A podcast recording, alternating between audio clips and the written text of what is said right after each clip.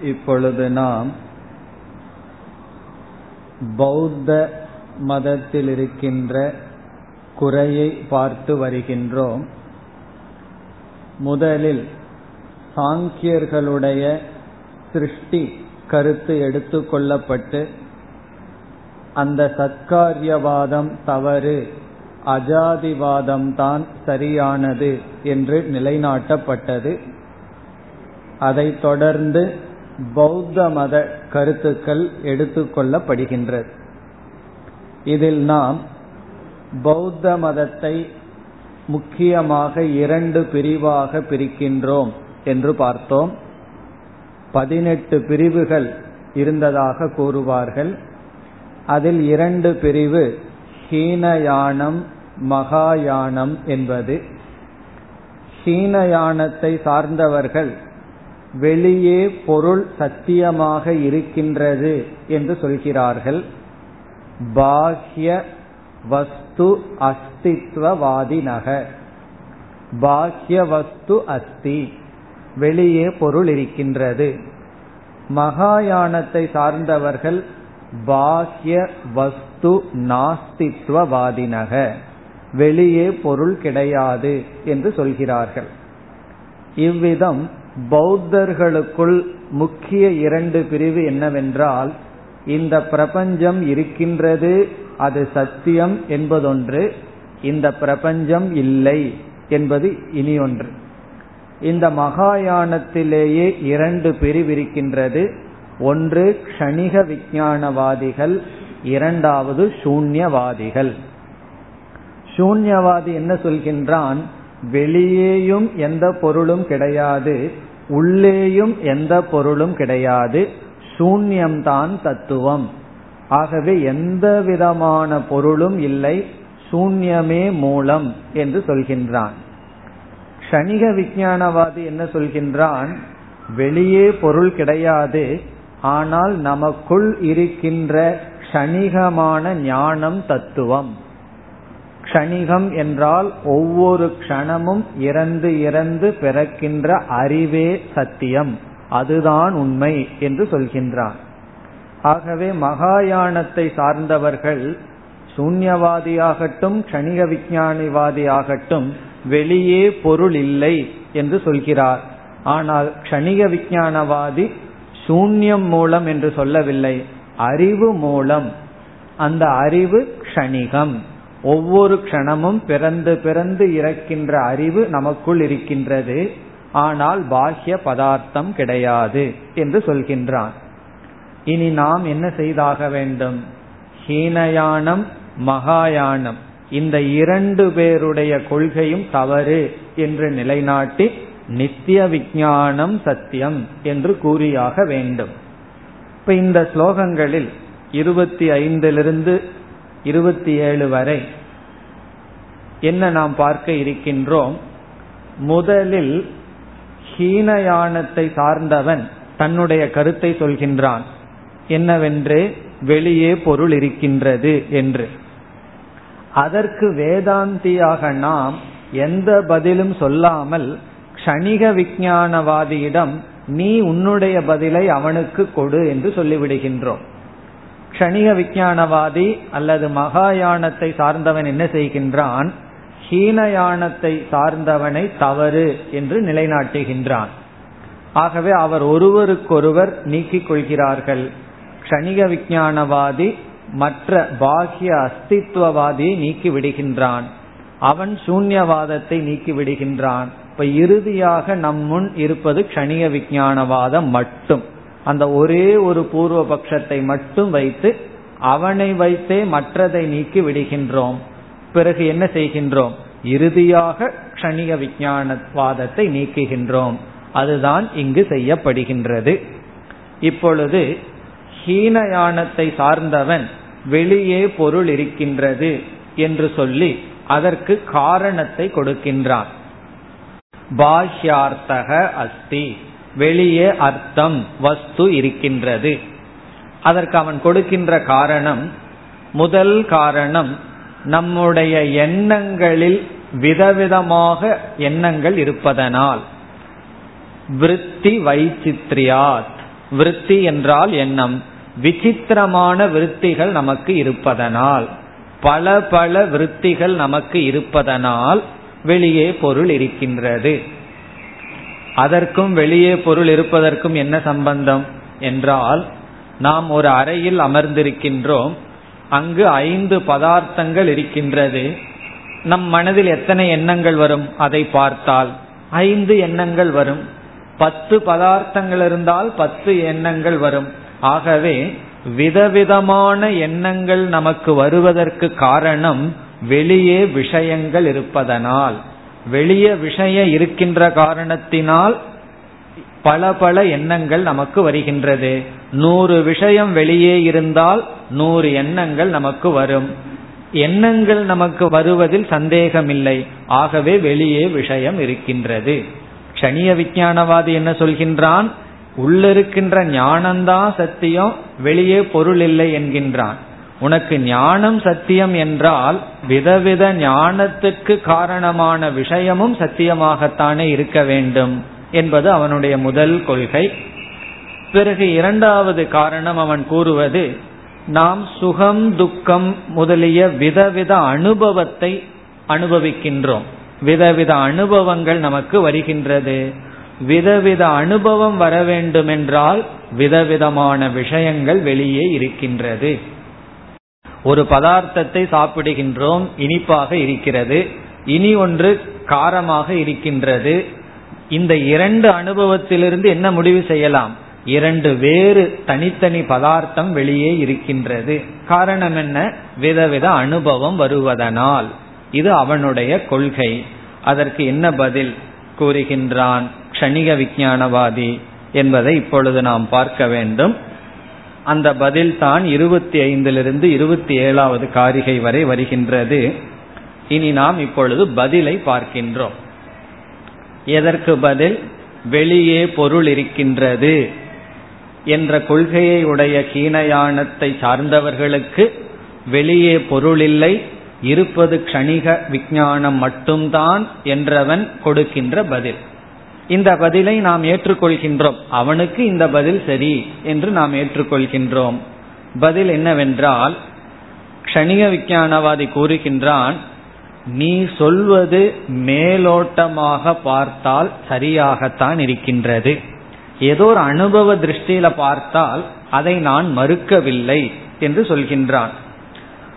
ஞானத்துக்கு விஷயம் வேண்டும் விருத்திக்கு விஷயம் வேண்டும் விதவிதமான விருத்தி வருவதற்கு விதவிதமான விஷயங்கள் காரணம் என்பது மேலோட்டமாக பார்த்தால் அது ஏற்றுக்கொள்ளப்படுவதுதான்.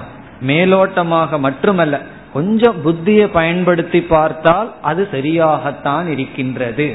யுக்தி தரிசனத்தின் அடிப்படையிலும் நீ சொல்வது சரிதான் என்று சொல்லி பிறகு உண்மையினுடைய அடிப்படையில் பார்த்தால் அவ்விதம் இல்லை. யுக்தி தரிசனத்துல சரியா இருந்தாலும் பூத தரிசனத்துல அவ்விதம் இல்லை என்று சொல்கின்றான். உண்மையின் அடிப்படையில் காரணத்தின் அடிப்படையில் பார்த்தால் அவ்விதம் இல்லை. இங்கு பயன்படுத்துகின்ற வார்த்தை பூத தர்ஷனாத் ந இஷ்யதே. பூத தர்ஷனம் என்றால் அதிஷ்டான அல்லது காரண தர்ஷனம் காரணத்தின் அடிப்படையில் பார்த்தால் அவ்விதம் இல்லை. என்பது மட்டும் இங்கு சொல்லப்பட்டிருக்கின்றது. அதிக விளக்கம் இங்கு இல்லை. ஆகவே அது என்ன என்று இப்பொழுது நாம் பார்க்கலாம். இப்ப க்ஷணிக விஞ்ஞானவாதி என்ன சொல்ல விரும்புகின்றான்? நீ காரியத்தினுடைய மேலோட்டமான அடிப்படையில் பார்த்தால் உனக்கு வருகின்ற எண்ணங்களுக்கு ஏற்ப வெளியே பொருள்கள் இருக்கிறது என்பது உண்மை. ஆனால் காரணத்தின் அடிப்படையில் பார்த்தால் வெளியே இருக்கின்ற பொருள்களுக்கும் உனக்கு வருகின்ற எண்ணங்களுக்கும் சம்பந்தம் இல்லை என்று சொல்கின்றான். எப்படி? இப்பொழுது களிமண் இருக்கின்றது. களிமண்ணிலிருந்து இருபது பானைகள் தோன்றியுள்ளது. இந்த இருபது பானைகளை நாம் காரியம் என்று சொல்கின்றோம். களிமண்ணை காரணம் என்று சொல்கின்றோம். இருபது பானை உருவாக்கப்பட்டிருந்தால் நம்முடைய மனதில் எத்தனை விருத்திகள் வரும்? எத்தனை எண்ணங்கள் தோன்றி இருக்கும் இருபது எண்ணங்கள் தோன்றி இருக்கும் ஆனால் இருபது எண்ணங்களுக்கும் விஷயமாக இருப்பது என்ன? இருபது எண்ணங்களுக்கும் ஒரே ஒரு விஷயம் ஒரே ஒரு வஸ்து அது களிமண்.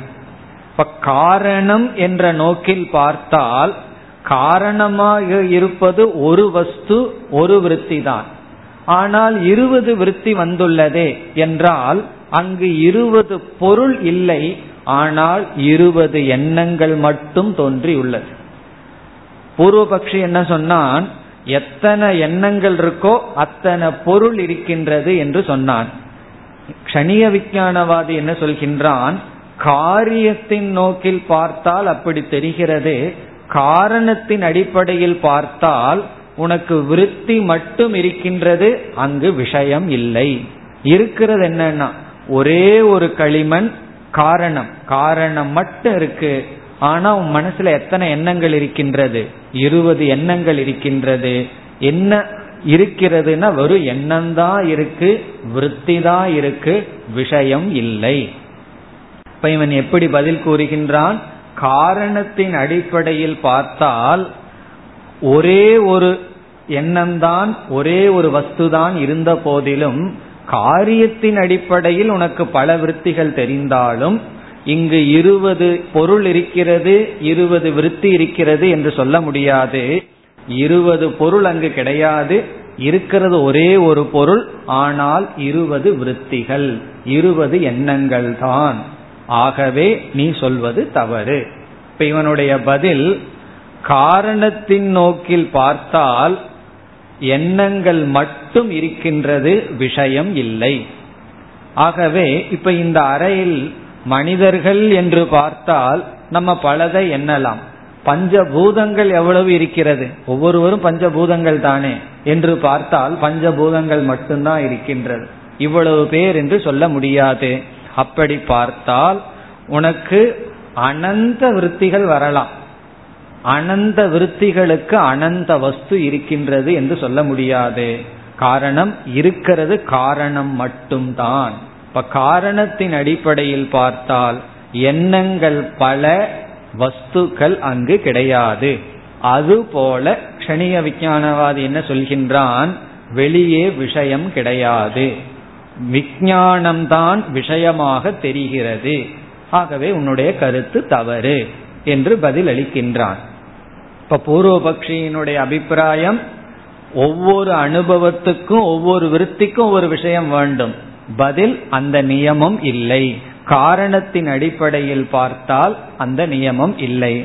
பிறகு அனுபவமும் இதே விஷயம்தான். உனக்கு விதவிதமான அனுபவம் இருப்பதனால் விதவிதமான பொருள் இருக்க வேண்டும் என்று பொருள் இல்லை. எல்லா அனுபவத்திற்கும் காரணம் என்று பார்த்தால் ஒன்றுதான் என்று பதில் அளிக்கின்றார் இது முதல் கேள்வி முதல் பதில். இனி இரண்டாவது கேள்வி. கணிக விஞ்ஞானவாதியை பார்த்து ஹீனயானத்தை சார்ந்தவர்கள் கேட்கிறார்கள். அவர்கள் கூறுகிறார்கள் நீ என்ன சொல்கின்றாய்? வெறும் விஞ்ஞானம் அறிவு மட்டும் இந்த உலகமாக தோன்றிக் கொண்டிருக்கின்றது என்று சொல்கின்றாய். ஆனால் ஞானத்துக்கு விஷயம் தேவை.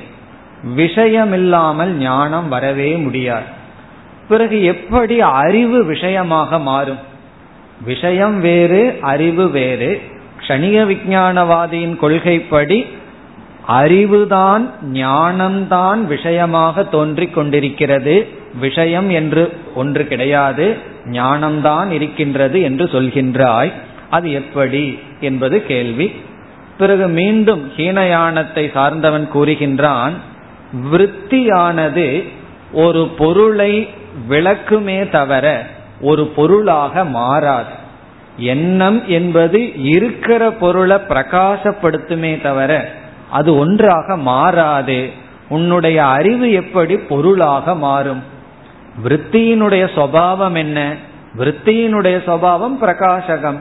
இருக்கிற பொருளை காட்டுறதுதான் எண்ணமே தவிர அறிவு எண்ணமாக மாறாது. நீ சொல்ற விஞ்ஞானமானது விற்த்தியாகவோ பொருளாகவோ எப்படி மாறும் என்பது கேள்வி. அதற்கு கணிக விஞ்ஞானவாதி பதில் சொல்கின்றான் ஞானத்துக்கு விஷயம் தேவை என்ற நியமம் கிடையாது. அவன் என்ன சொல்கின்றான் ஒவ்வொரு ஞானத்துக்கும் பொருள் தேவை என்று. கணிக விஞ்ஞானவாதி சொல்கின்றான் ஒவ்வொரு ஞானத்துக்கும் பொருள் தேவை என்ற நியமம் கிடையாது. காரணம் என்னவென்றால் இந்த அறையில் நாம் இருக்கின்றோம் வெளிச்சமானது நம்மை பிரகாசப்படுத்துகிறது. நாம் அனைவரும் சென்று விட்டோம் இங்கு ஒரு பொருளும் இல்லை என்றால் அந்த பிரகாசம் தொடரும். ஆகவே ஞானம் விஷயம் இருந்தால் அது விளக்கும் விஷயம் இல்லை என்றால் அந்த ஞானம் அப்படியே இருக்கும். ஞானம் வர வேண்டும் என்றால் விஷயம் கண்டிப்பாக தேவை என்ற நியமம் இல்லை என்று சொல்கின்றான். பிறகு அதைவிட முக்கியமான கேள்வி அவன் கேட்டது எப்படி ஞானம் விஷயமாக மாறும்? கணிக விஞ்ஞானவாதி என்ன சொல்றான்?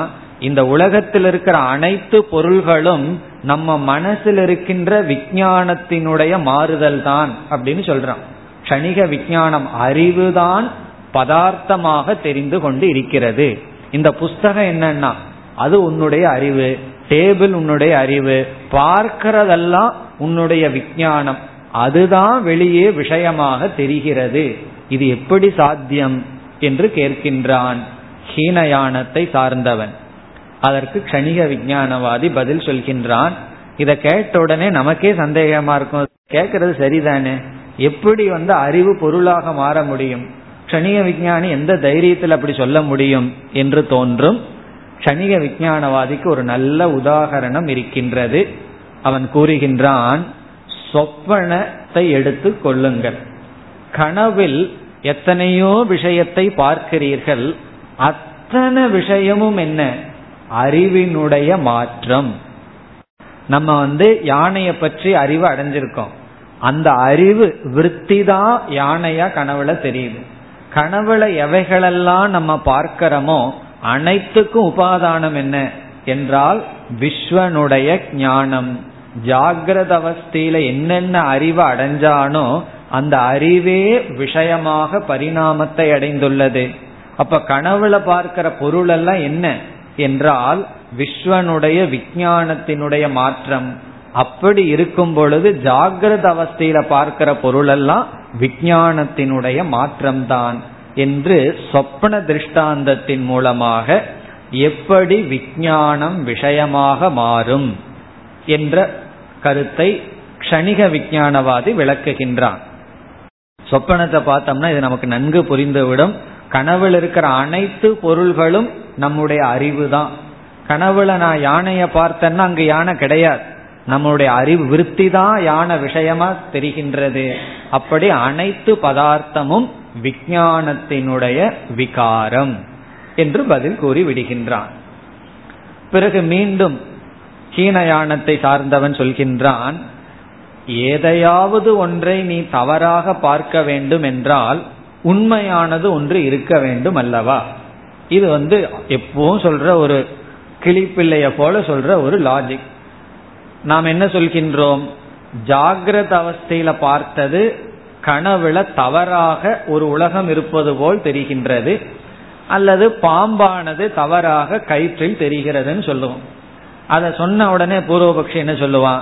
அப்ப பாம்பு ஒன்று இருக்கே நிஜமால்மு பாம்பு ஒன்று இருந்தா தான் அதை நீ பொய்யாக பார்க்க முடியும். இப்ப பாக்கிய வஸ்துக்கள் எல்லாம் பொய் என்று நீ கூறினால் உண்மையான ஒரு வஸ்து இருந்தால்தானே அதற்போன்ற பொய்யான ஒன்றை நீ பார்க்க முடியும். ஒரு ப்ராடக்ட் வந்து பொய்யா வந்திருக்குன்னு சொன்னா அது எப்போ வர முடியும்? ஒரிஜினலா உண்மையா ஒரு பொருள் இருந்தா தான் அதே போல இனி ஒன்று தோன்ற முடியும். உண்மையான பாம்பு இருந்தா தான் பொய்யான பாம்பை பார்க்க முடியும். பொய்யான இந்த பாக்கிய பதார்த்தத்தை நீ பார்க்கின்றாய் என்றால் உண்மையான பாக்கிய பதார்த்தம் எங்கேயோ இருக்க வேண்டுமே? என்ற கேள்வி கேட்கும் பொழுது க்ஷணிக விஞ்ஞானவாதி பதில் சொல்கின்றான் பிராந்தி பிராந்தி மூலகமாகவும் இருக்கலாம். அது அவனுடைய பதில். அதாவது ஒரு பொய்க்கு பின்னாடி கண்டிப்பா உண்மை இருக்கணுங்கிற அவசியம் கிடையாது. ஒரு பொய்யுக்கு பின்னாடி இனியொரு பொய்யும் இருக்கலாம்.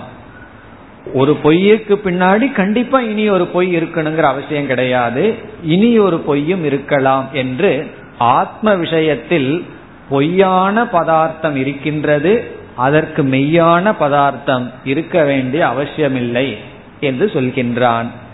பிறகு இறுதியாக அவன் கேட்கின்ற கேள்வி க்ஷணிக விஞ்ஞானவாதியை பார்த்து கேட்கின்ற கேள்வி என்னவென்றால் எல்லாமே பொய் என்று நீ கூறுகின்றாய். வெறும் விஞ்ஞானம் மட்டும் உண்மை என்று நீ கூறுகின்றாய். இந்த விஞ்ஞானத்தினுடைய சுவாவம் தான் என்ன? வெளி விஷயம் இல்லை என்று சொல்கின்றாய். நீ விஞ்ஞானம்தான் உண்மை அதனுடைய பரிணாமம் அதனுடைய மாற்றம் அல்லது அதுதான் இந்த விஷயமாக மாறி இருக்கின்றது என்றால் உன்னுடைய கருத்து என்ன என்று கேட்கின்றான். அதற்கு க்ஷணிக விஞ்ஞானவாதி தன்னுடைய தத்துவத்தை கூறுகின்றான். அவன் கூறுகின்ற தத்துவம் என்னவென்றால் இருக்கிறது ஞானம். அது அவன் விஞ்ஞானம் என்று சொல்கின்றான். அதுதான் சத்தியம். அந்த விஜயானத்தை பற்றி இந்த கருத்துக்களை எல்லாம் சொல்கின்றான். முதல் கருத்து விஜயானம் க்ஷணிகம். க்ஷணிகம் என்றால் தோன்றி தோன்றி மறைவது. ஒவ்வொரு க்ஷணமும் தோன்றி தோன்றி மறைவது. அது நமக்குள் இருக்கின்ற விஜயானம். இரண்டாவது கருத்து இந்த க்ஷணிக விஜயானம் சத்தியம். ஆத்மா இதுதான் ஆத்மா இதுதான் ஒருவனுடைய சொரூபம். இப்ப முதல் கருத்து வஸ்துவா இருக்கிறது வெளி விஷயம் அல்ல விஞ்ஞானம் அந்த க்ஷணிக விஞ்ஞானம் தான் சத்தியம். மூன்றாவது அவன் கூறுவது க்ஷணிகம் என்றால் ஒவ்வொரு அறிவும் தோன்றி தோன்றி மறைவது. ஆகவே முதல் அறிவு இரண்டாவது அறிவு மூன்றாவது அறிவு என்று தோன்றி தோன்றி மறைகின்றது. இந்த க்ஷணிக விஞ்ஞானவாதியினுடைய மூன்றாவது தத்துவம் இந்த ஒவ்வொரு அறிவும் அந்யோன்ய விலக்ஷணம். அந்யோன்ய விலக்ஷணம் என்றால் ஒன்று வேறு இனி ஒன்று வேறு. முதலறிவு இரண்டாவது அறிவு மூன்றாவது அறிவுன்னு வந்து கொண்டிருக்கின்றது. ஒன்றுக்கொன்று வேறுபட்டது. இது மூன்றாவது கருத்து. பிறகு நான்காவது கருத்து என்னவென்றால் அந்யோன்ய சாதிருஷ்யம். அந்யோன்ய சாதிருஷ்யம் என்றால் ஒன்று ஒன்றை போல் இருக்கிறது. மூன்றாவது ஒன்றுக்கொன்று வேறுபட்டது. நான்காவது என்ன சொல்கின்றான் ஒன்றும் ஒன்றும் ஒன்றை போல் இருக்கின்றது. இப்ப ரெண்டு பேர் இருந்தால் இவன் வேறு அவன் வேறு. ஆனா ரெண்டு பேரும் ஒரே மாதிரி பார்ப்பதற்கு இருக்கிறார்கள். சில ட்வின்ஸ் எல்லாம் ஒரே மாதிரி இருப்பார்கள். இப்ப என்னன்னா ரெண்டு பேரும் வேறுதான். ஆனால் சாதிருஷ்யம். இப்ப அந்யோன்ய விலக்ஷணம் அந்யோன்ய சாதிருஷ்யம் க்ஷணிகம் சத்தியம். இதுதான் எங்களுடைய கொள்கை. என்று க்ஷணிக விஞ்ஞானவாதி இறுதியாக தன்னுடைய கொள்கையை சொல்கின்றான். ஹீனயானத்தை சார்ந்தவனை நீக்கிவிட்டு சூன்யவாதியையும் அவன் நீக்கிவிட்டு பௌத்த மதத்தில் கடைசியாக இருக்கின்ற பூர்வபக்ஷம் க்ஷணிக விஞ்ஞானவாதம் இதுவரைக்கும் கௌடபாதர் பேசாம இருக்க க்ஷணிக விஞ்ஞானவாதியை பேசி மற்றவர்களையெல்லாம் நீக்கட்டுன்னு நீக்கிவிட்டதற்கு பிறகு கௌடபாதர் வந்து சொல்றார் நீ வந்து விஞ்ஞானம்ங்கிற வார்த்தையை சொல்லியிருக்க கேட்கறதுக்கு சந்தோஷமா இருக்கு. இந்த க்ஷணிகம்ங்கிறது தான் என்னால கேட்க முடியவில்லை. ஆகவே என்ன சொல்றார்? நீ சொல்றது அனைத்தும் தவறு இருக்கிறது நித்திய விஞ்ஞானம் என்று இறுதியாக கௌடபாதர் க்ஷணிய விஞ்ஞானவாதியை நீக்குகின்றார். இந்த காரிகைகளில் எல்லாம் அவர் லாஜிக் எல்லாம் கொடுக்கவில்லை. க்ஷணிய விஞ்ஞானவாதம் தவறு என்று நீக்கி விடுகின்றார். அவ்வளவுதான். அதாவது க்ஷணிக விஞ்ஞானவாதி என்ன வார்த்தையை பயன்படுத்துகின்றான்? சித்தம் சத்தியம் சித்த திருஷ்யம் மித்தியா என்று சொல்கின்றான். இந்த சித்தம் வந்து க்ஷணிகம் என்று சொல்கின்றான். சித்தம்னா நம்ம மனதில் இருக்கின்ற அறிவு. இந்த க்ஷணிகமான சித்தம்தான் சத்தியம் சித்த திருஷ்யம் மித்தியா சித்த திருஷ்யம் நாஸ்தி என்று சொல்கின்றார் அதற்கு கௌடபாதர் சொல்றார் உன்னுடைய சித்தமும் உன்னுடைய சித்த திருஷ்யமும் மித்தியா. பிறகு நித்திய சைத்தன்யம் தான் சத்தியம் என்று பதில் கூறுகின்றார். அது இருபத்தி எட்டாவது காரிகையில் ஒரு முடிவுரையாக பதில் சொல்றார். காரணம் ஏற்கனவே சைத்தன்யம்தான் சத்தியம்னு நிர்ணயிக்கப்பட்டு விட்டது. ஆகவே யார் சித்தத்துக்கு ஜாதியை பார்க்கின்றார்களோ சைத்தன்யத்துக்கு ஜாதியை பார்க்கின்றார்களோ பிறப்பு இறப்பை பார்க்கின்றார்களோ அவர்கள் ஆகாசத்தில் பாதையை பார்ப்பது போல். இது வெறும் கற்பனைதான் என்று முடிவுரை செய்கின்றார். இப்ப இறுதியாக க்ஷணிக விஞ்ஞானவாதமும் நீக்கப்பட்டு சைத்தன்யம் நித்திய சைத்தன்யம் தான் சத்தியம் என்று சொல்லப்படுகின்றது இது இருபத்தி எட்டாவது காரிகை வரை. இப்ப இதுவரை நாம் எவ்வளவு கருத்து பார்த்திருக்கின்றோம் என்றால் முதலில் பதினொன்றிலிருந்து பதிமூன்று வரை சாங்கிய மதம் நெய்யாயிக்க மதமெல்லாம் நீக்கப்பட்டது. பிறகு இருபத்தி நாலிலிருந்து இருபத்தி எட்டு வரை பௌத்த மதமானது தவறு என்று நீக்கப்பட்டது. இனிமேல் இருபத்தி ஒன்பதாவது காரிகையிலிருந்து எழுபத்தி நான்காவது காரிகை வரை மீண்டும் வேதாந்த கருத்தானது நிலைநாட்டப்படுகின்றது இடையில் இடையில் சில பூர்வ பட்சங்கள் வந்து நீக்கப்பட்டு இறுதியாக வேதாந்த சித்தாந்தமே திரும்ப வருகின்றது. ஆகவே இதற்கு மேல் எழுபத்தி நான்காவது காரிகை வரை நாம் என்ன பார்க்க போகின்றோம்?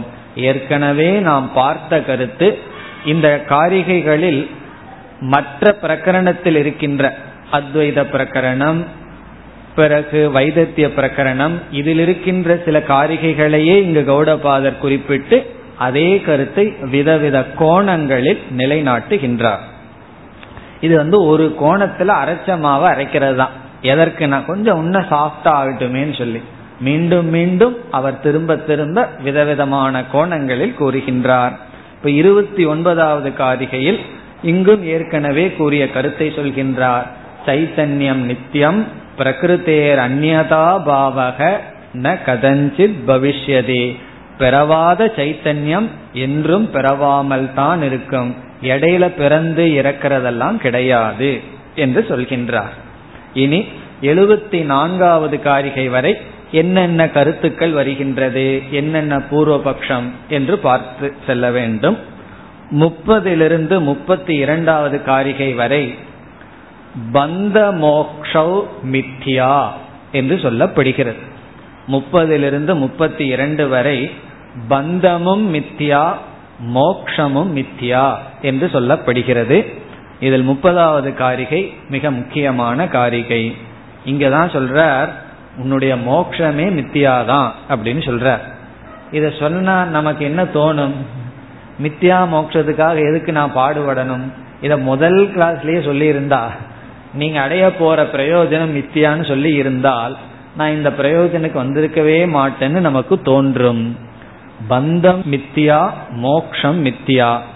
அவ்வளவு சுலபமா நம்மால பந்தத்தையும் பொய்ன்னு சொல்லியோ பந்தத்தினுடைய நிவர்த்தியான மோக்ஷத்தையும் மித்தியான்னு சொல்லி ஏற்றுக்கொள்ள முடியாது. ஒருவனுக்கு வந்து தலை ரொம்ப வலிச்சிட்டு இருக்கு அவங்கிட்ட போய் தலை மித்தியான்னு சொன்னா அவனுக்கு என்ன வரும்? கோவம் தானே வரும். எனக்கு தலை வலிச்சிட்டு இருக்கு நான் வேதனையை அனுபவிச்சிட்டு இருக்கேன் தலை பொய் அப்படின்னு சொன்னா அவனால ஏற்றுக்கொள்ள முடியாது. ஆகவே பலர் பந்தத்தையும் மோட்சத்தையும் சத்தியமாகவே ஏற்றுக்கொள்கிறார்கள். நம்ம ரெண்டையும் மித்தியா என்று சொல்கின்றோம்.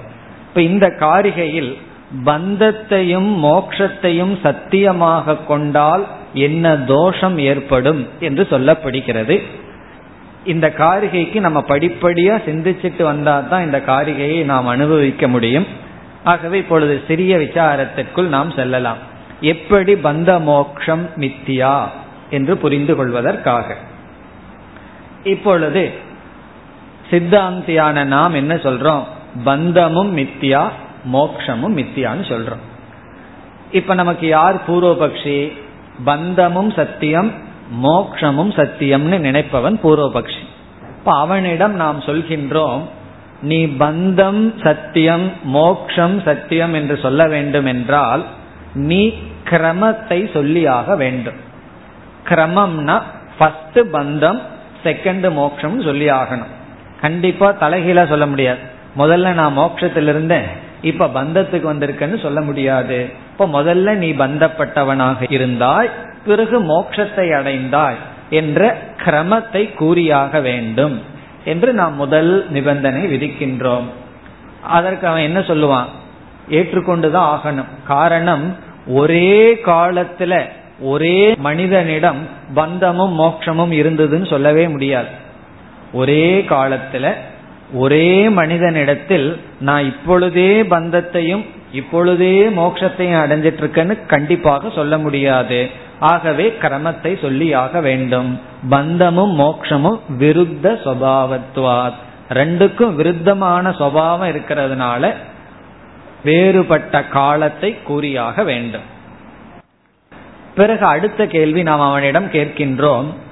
உனக்கு வந்த பந்தமானது ஏதாவது நிமித்தமா வந்திருக்கா? அல்லது நிமித்தம் இல்லாமல் வந்துள்ளதா? பந்தக நிமித்தம் வா நிர்நிமித்தம் வா. இது நம்முடைய கேள்வி. நம்ம வந்து பந்தத்தை அனுபவிக்கிறோம். ஒரு நிமித்தம் இல்லாம பந்தம் வந்திருக்கா? அல்லது ஏதாவது நிமித்தம் வந்துள்ளதா? ஒரு கால் அவன் நிமித்தமே இல்லாம வந்ததுன்னு சொல்ல முடியுமா? ஒரு நிமித்தம் இல்லாம திடீர்னு பந்தம் வந்ததுன்னு சொன்னா பிறகு ஒரு நிமித்தம் இல்லாம மோட்சமும் வரலாம். பிறகு மீண்டும் பந்தமும் வரலாம். அது வந்து விவஸ்தை இல்லாத நிலைக்கு ஆயிரும். ஒரு நிமித்தமும் இல்லாமல் எதுவும் நடப்பதில்லை. எது நடந்தாலும் அதற்கு ஒரு நிமித்தம் ஒரு காரணத்தை நாம் பார்க்கின்றோம். ஆகவே கண்டிப்பாக பந்தம் நிர்நிமித்தம் என்று சொல்ல முடியாது. அவ்வவஸ்தா. விவஸ்தை இல்லாத நிலை ஏற்படும். ஆகவே அவன் என்ன சொல்லி ஆகணும்? பந்தம் நிமித்தம். ஏதோ ஒரு நிமித்தத்தினால் பந்தம் வந்தது என்றுதான் சொல்லியாக வேண்டும். அப்ப நம்ம சொல்றோம் பந்தம் வந்து ஏதோ ஒரு நிமித்தத்தினால வந்ததுன்னு நீ சொன்னால் பந்தம் மித்தியா? எப்படி? அந்த நிமித்தம் இருக்கிற வரைக்கும் தான் பந்தம் இருக்கும். நிமித்தம் போயிடுதுன்னா பந்தம் சென்று விடும் அப்புறம் எப்படி பந்தம் சத்தியம் என்று சொல்ல முடியும்? உதாரணமாக தண்ணீர் வந்து உஷ்ணமா இருக்குன்னா அந்த உஷ்ணம் தண்ணீரில் இருக்கின்ற உஷ்ணம் நிர்நிமித்தம் வா நிமித்தம் வான்னு கேட்டா என்ன சொல்லி ஆகணும்? அது நிமித்தம். அக்னியினுடைய நிமித்தத்தினால தண்ணீர் உஷ்ணமா இருக்கு. அக்னியை நம்ம எடுத்துட்டோம் அப்படின்னா அந்த உஷ்ணம் போயிடும் அப்படி பந்தம் ஒரு நிமித்தமாக வந்தால் அந்த நிமித்தம் நீங்கிவிட்டால் பந்தம் நீங்கிவிடும் அல்லவா என்று நாம் பதில் சொல்கின்றோம். அதற்கு அவன் என்ன சொல்கின்றான்? வேற வழி இல்லாம அவன் பதில் சொல்ல வேண்டியது என்னவென்றால் பந்தத்தை நிமித்தம்னு சொன்னாலும் பிரச்சனை. ஒரு நிமித்தமா தோன்றியதுன்னு சொன்னா என்ன ஆயிரும்? அனித்தியமாயிரும். நிர்நிமித்தம்னு சொன்னா என்ன ஆகும்?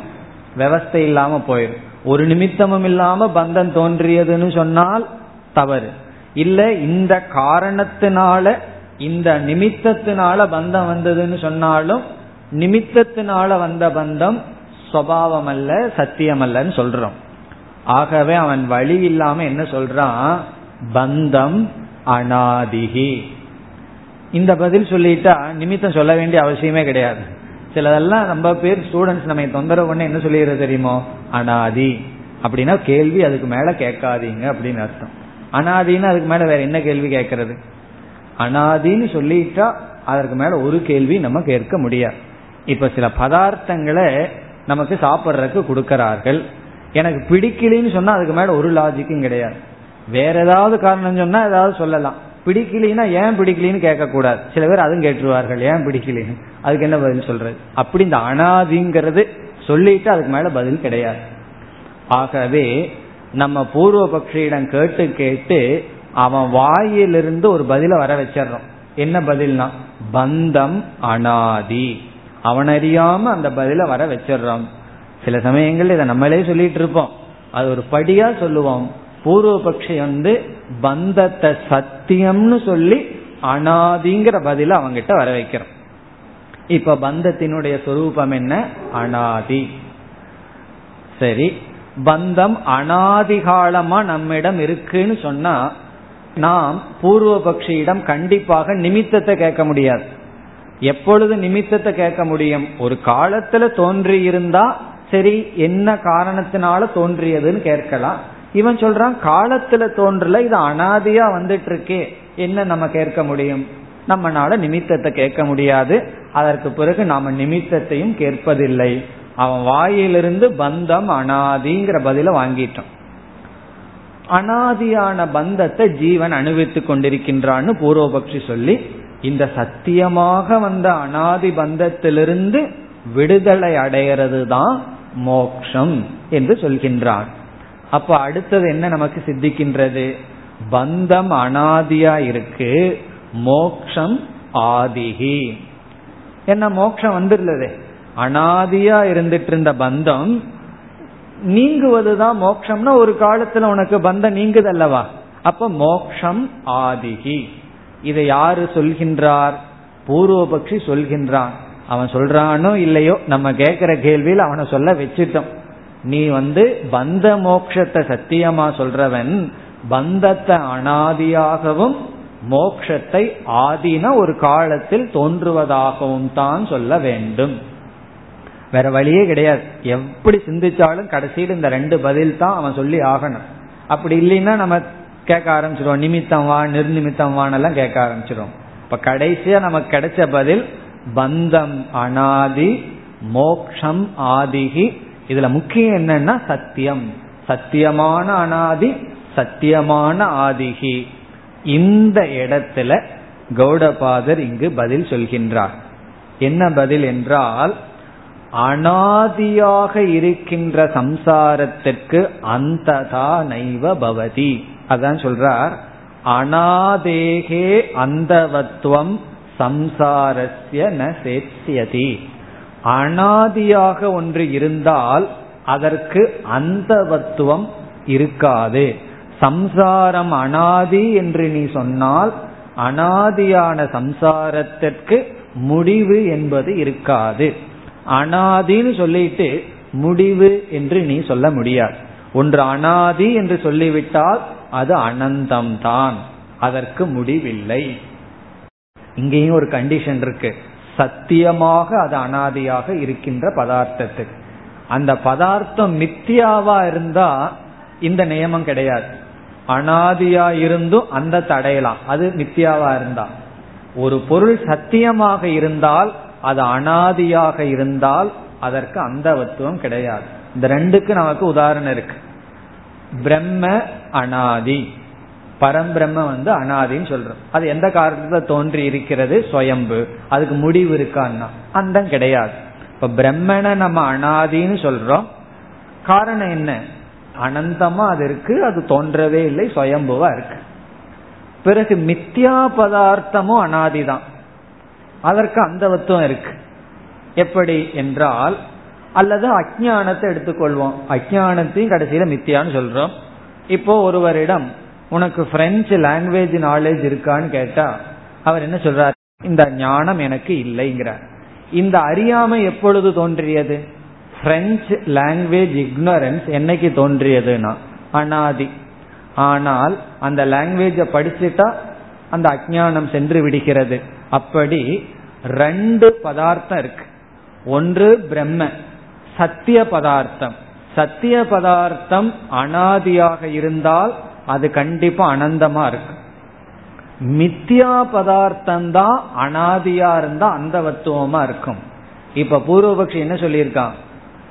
பந்தம் சத்தியம் அனாதி ஆனால் அந்தம் இருக்குன்னு சொல்கின்றான். அது தவறு என்று சொல்கின்றோம். நீ அனாதின்னு சொல்லி அதற்கு ஒரு முடிவை சொன்னால் அந்த அனாதின்னு நீ சொன்ன தத்துவம் மித்தியா? அனாதி என்று சொல்லி முடிவில்லை என்று சொன்னால் அந்த தத்துவம் பாரமார்த்திக சத்தியம். அது பிரம்மன் ஒன்றுதான். இப்ப நம்முடைய பதில் நீ சம்சாரத்தை அனாதின்னு சொல்லிட்டு அதற்கு முடிவு இருக்குன்னு சொல்ற அது முடியாது. காரணம் என்ன? உன்னுடைய கொள்கைப்படி அது அனாதி. பிரம்மனும் அனாதி அதற்கு அந்தம் கிடையாது. அதே போல உன்னுடைய சம்சாரமும் அனாதி அதற்கு அந்தவத்துவம் வராது. ஆகவே என்ன சொல்லி ஆகணும்? உடனே பூர்வபக்ஷி நம்ம கிட்ட கேட்கலாம். அப்ப நீ என்ன சொல்ற? நானும் அனாதின்னு தான் சொல்றேன். ஆனால் பொய்யான அனாதி மித்யா அனாதின்னு சொல்கின்றேன். நீ சத்தியம் பிளஸ் அனாதிங்கிற நான் மித்யா பிளஸ் அனாதி என்று சொல்கின்றேன். இப்ப மித்தியாவாகிற வஸ்துவுக்கு அனாதியா இருந்து அந்தம் வரலாம்.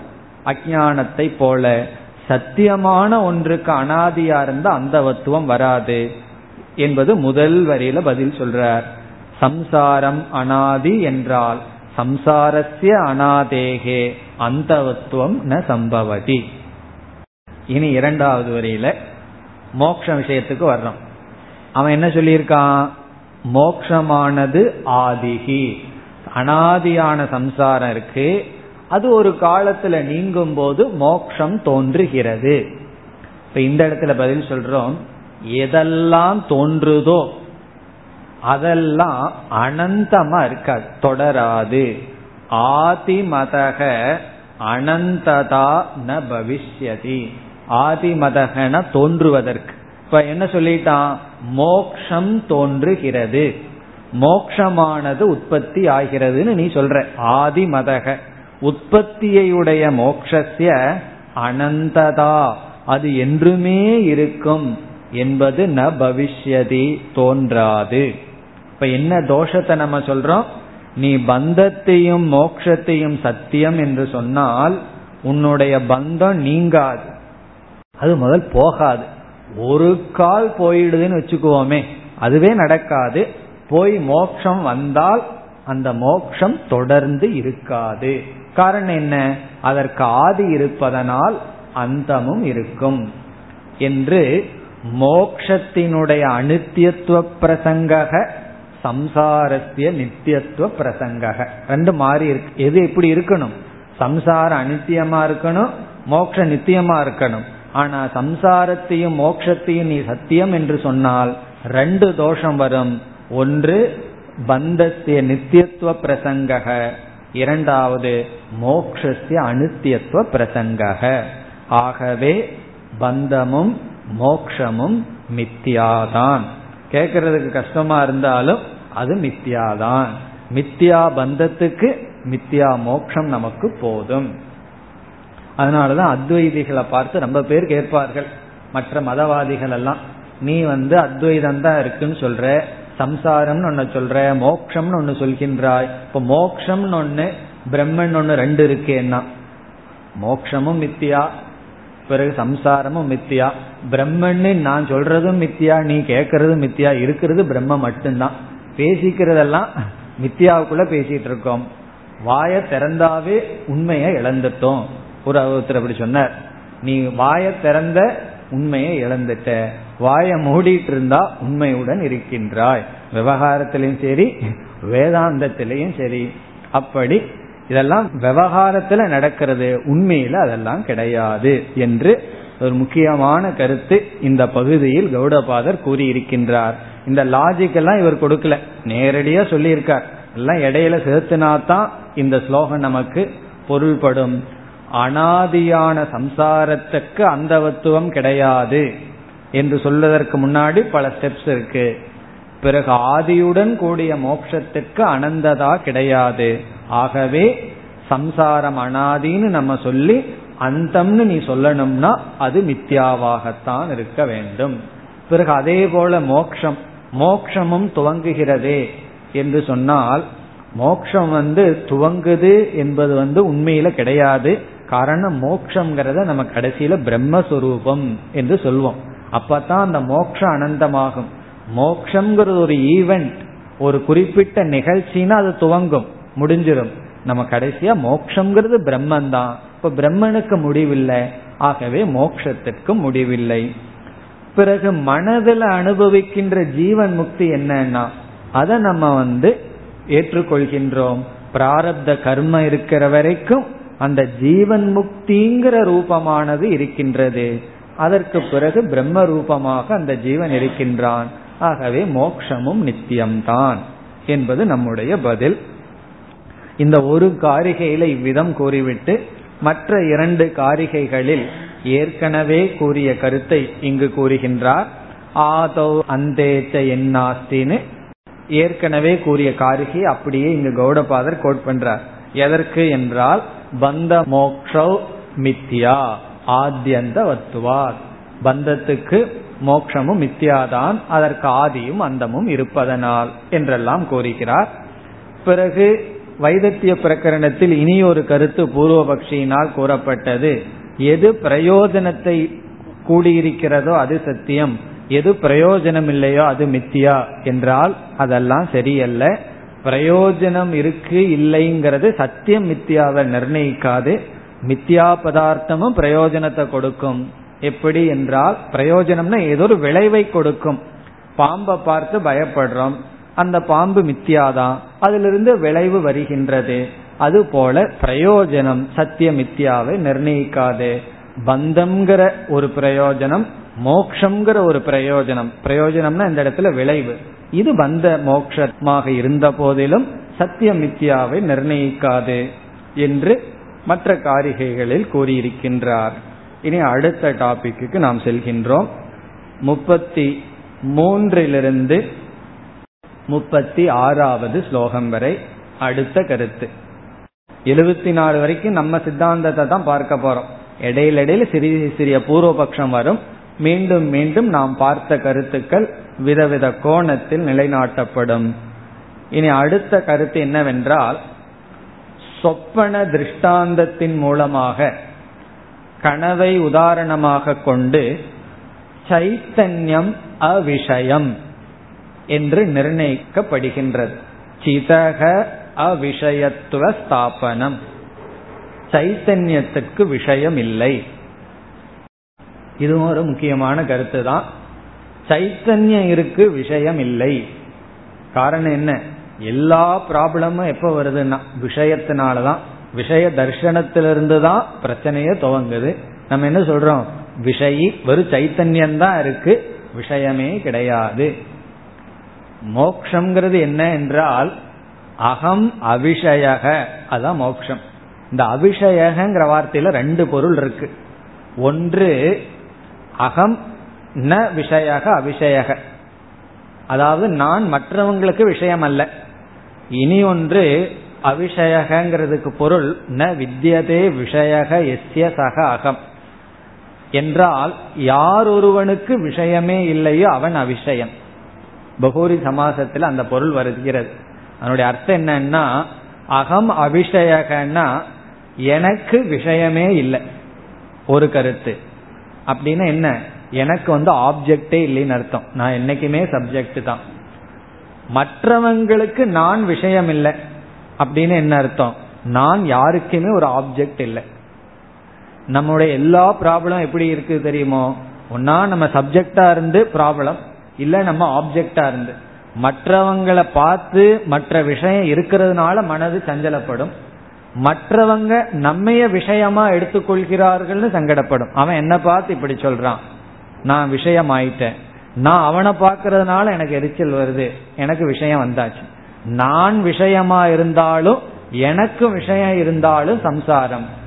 இங்க என்ன சொல்லப்படுதுன்னா கனவை உதாரணமா எடுத்துக்கொண்டு நான் எனக்கும் விஷயம் இல்லை நானும் விஷயம் அல்ல. பிறகு என்ன பார்க்கிறார்களேன்னா சரீரத்தை பார்க்கிறார்கள் மனசை பார்க்கிறாங்க கொஞ்சம் புத்தி இருக்கிறவங்க நம்ம புத்திய பார்த்துடுறாங்க.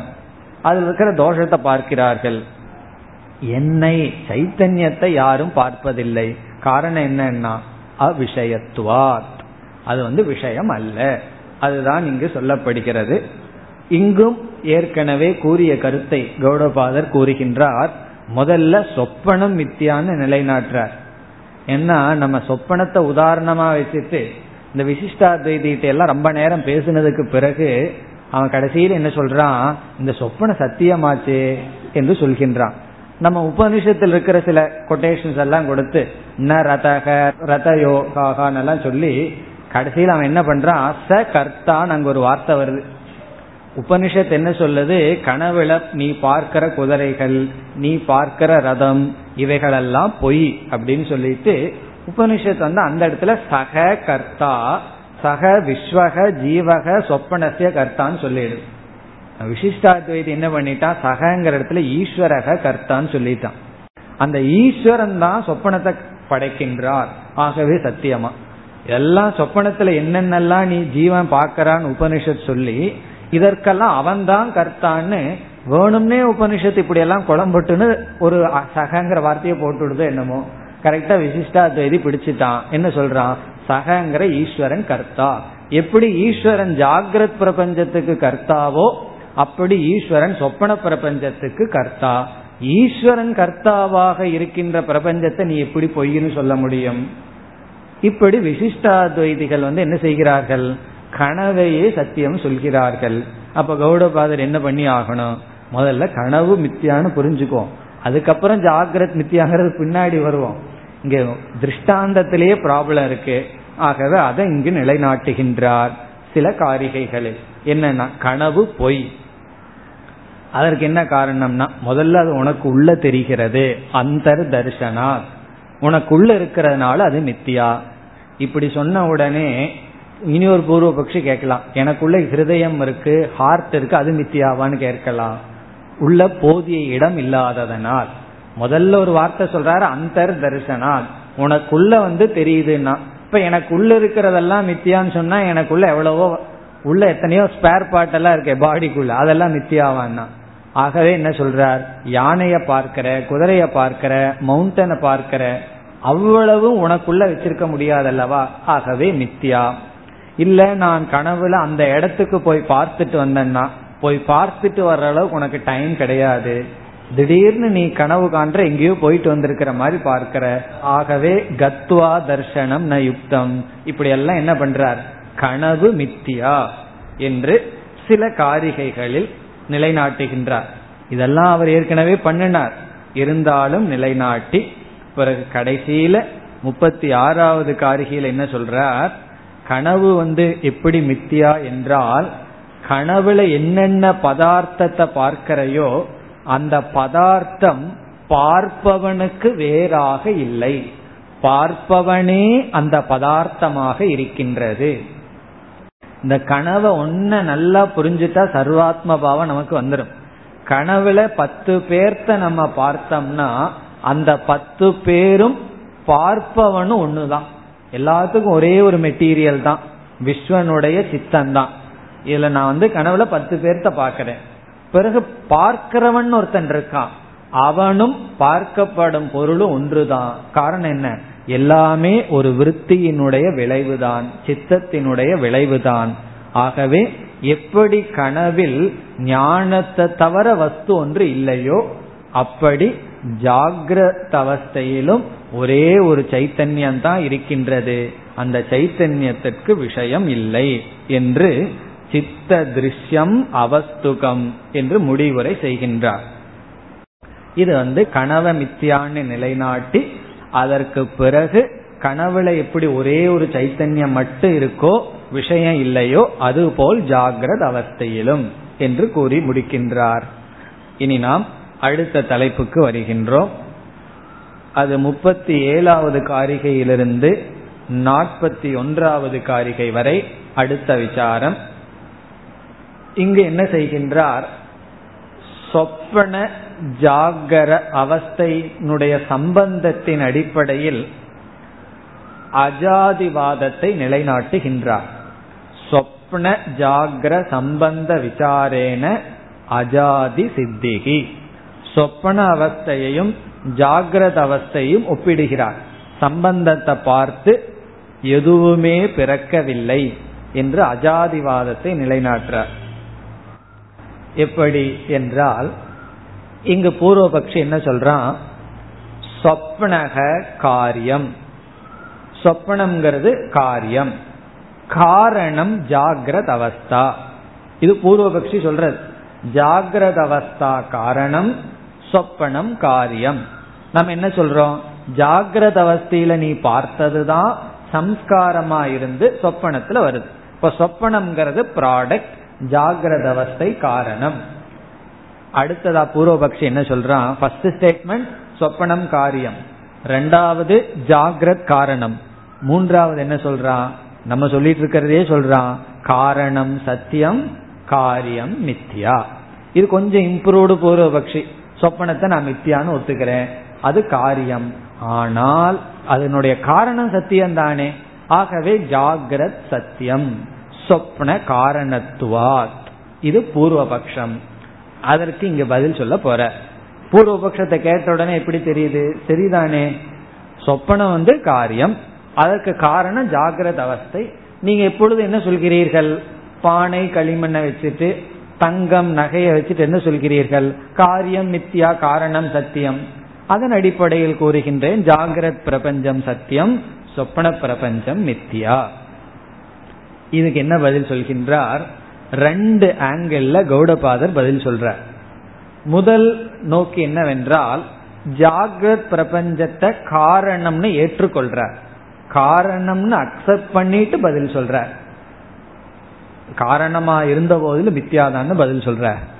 இரண்டாவது ஆங்கிள் என்னன்னா ஜாகிரத் பிரபஞ்சம் சொப்பனத்துக்கு காரணமே அல்ல அப்படின்னு சொல்ல போற அது கொஞ்சம் ஹையர் லெவல்ல பேச போற அதற்கு முன்னாடி என்ன செய்கின்றார்? ஜாகிரத் பிரபஞ்சம் சொப்பனத்துக்கு காரணம்தான். இருந்த போதிலும் மித்தியா. அதை எப்படி நிலைநாட்டுகிறார் என்றால் இப்ப வந்து ஷர்ட் இருக்கு துணி இருக்கு துணி காரியம். காரணம் என்ன? நூல் அப்படின்னு சொல்றோம். அப்ப நூல் வந்து காரணம் துணி வந்து காரியம். அப்ப நூல் சத்தியமானா சத்தியம்தான். எதற்கு சத்தியம்? துணிக்கு சத்தியம். பிறகு காட்டன் பஞ்சுன்னு ஒன்று இருக்கே அதன் அடிப்படையில பார்த்தா என்ன ஆகின்றது அந்த நூலானது மித்தியாவாகி விடுகின்றது. பிறகு அந்த காட்டன் பஞ்சு தான் சத்தியம். பஞ்சு சத்தியமானா அப்ப பிருத்திவிக்கு போவோம். பிருத்திவி சத்தியமானா அப்படியே போயிட்டு இருப்போம் கடைசி வரைக்கும் பிரம்மன் வரைக்கும் ஆகாசத்து வரைக்கும் போய் கடைசியில பிரம்மத்துக்கு போயிருவோம். அப்படி இங்க என்ன சொல்றார்? சொப்பனத்துக்கு தான் ஜாகிரத் காரணம். ஆகவே சொப்பனத்துக்கு ஜாகிரத் சத்தியம் துரியத்துக்கு ஜாகிரத் மித்தியா என்று ஜாகிரத் மூல காரணம் அல்ல இடையில இருக்கிற காரணம். அதனுடைய காரியத்துக்கு இது காரணம் சத்தியம். ஆனால் இதுவும் காரியம் ஆத்மாவினுடைய அடிப்படையில் என்று பதில் கூறுகின்றார். இது ஒரு ஆங்கிள் இனி ஒரு நோக்கத்தில் என்ன சொல்றார்? யாரு ஜாகிரத் காரணம்னு சொன்னது? காரணம் என்னவென்றால் ஏற்கனவே பீஜாங்குர திருஷ்டாந்தத்துல எந்த ரெண்டு பதார்த்தத்துக்கும் சத்தியமான காரிய காரண பாவம் சம்பவிக்காதுன்னு நிலைநாட்டிட்டமே. அதை நீ மறந்துட்டதுனால இந்த கேள்வியை கேட்கின்றாய் என்றும் பதில் கூறுகிறார். இப்ப இரண்டாவது ஆங்கிள் வந்து ஜாகிரத் காரணமே அல்ல. முதல் ஆங்கிள் வந்து காரணம் ரிலேட்டிவ் காஸ் அது இடையில இருக்கிற காரணம் அதுவும் ஒரு ஆங்கிள் காரியமாக இருப்பதனால் மித்தியா.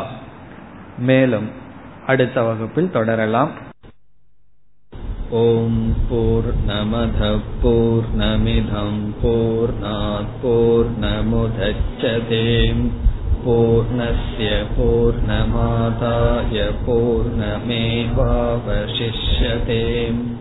ॐ शान्ति शान्ति शान्ति